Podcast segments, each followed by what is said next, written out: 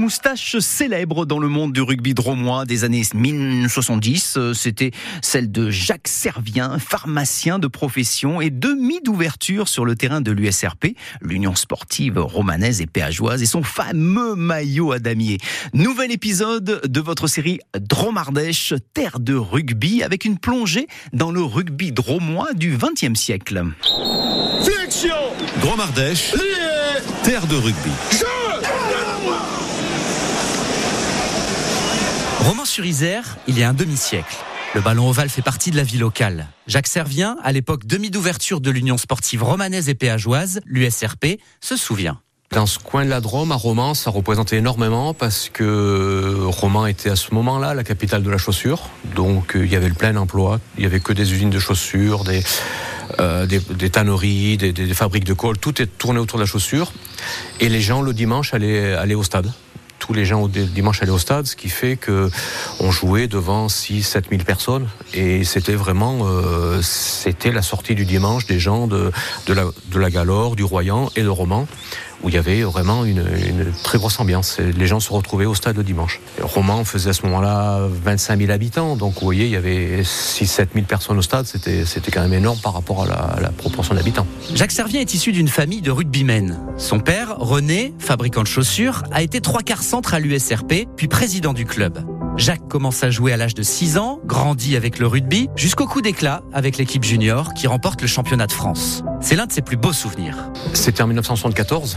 Ça a marqué parce que c'était une aventure de, copains avec notre entraîneur qui nous fédérait et, c'était que des gens du, secteur. quoi. C'était euh, de Romans ou de Saint-Jean-Royan ou de, de la du que des gens d'ici, de, des copains.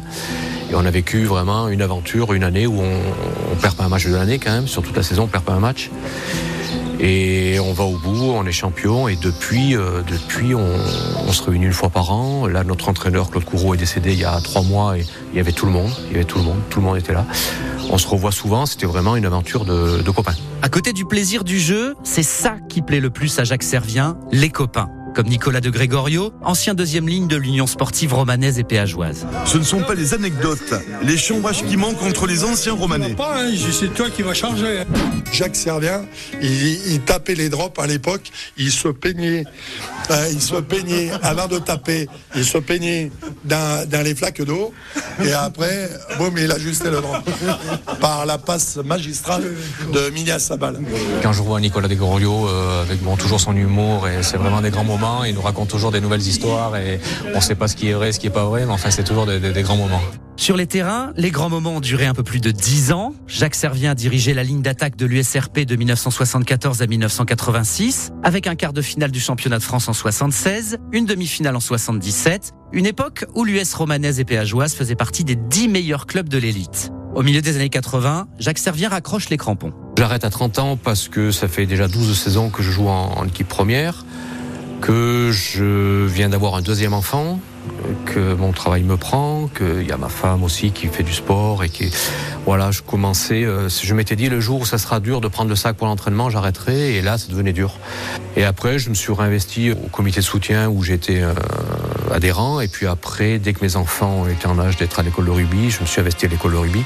J'ai été responsable de l'école de rugby longtemps, après des jeunes, voilà, j'ai été dirigeant pendant jusqu'à l'âge de 60 ans. Donc euh, au stade, c'est vrai qu'au stade je connaissais beaucoup de monde en tant qu'ancien joueur, en tant que pharmacien installé aussi, donc c'est vrai que c'était un plaisir de rencontrer les gens et de, connaître tout le monde. L'Union sportive romanaise et péageoise, créée en 1908, a fusionné avec le ROC, le Rhône Valley Club, en 2016. Les deux entités sont devenues le VRDR, Valence Roman Drôme Rugby.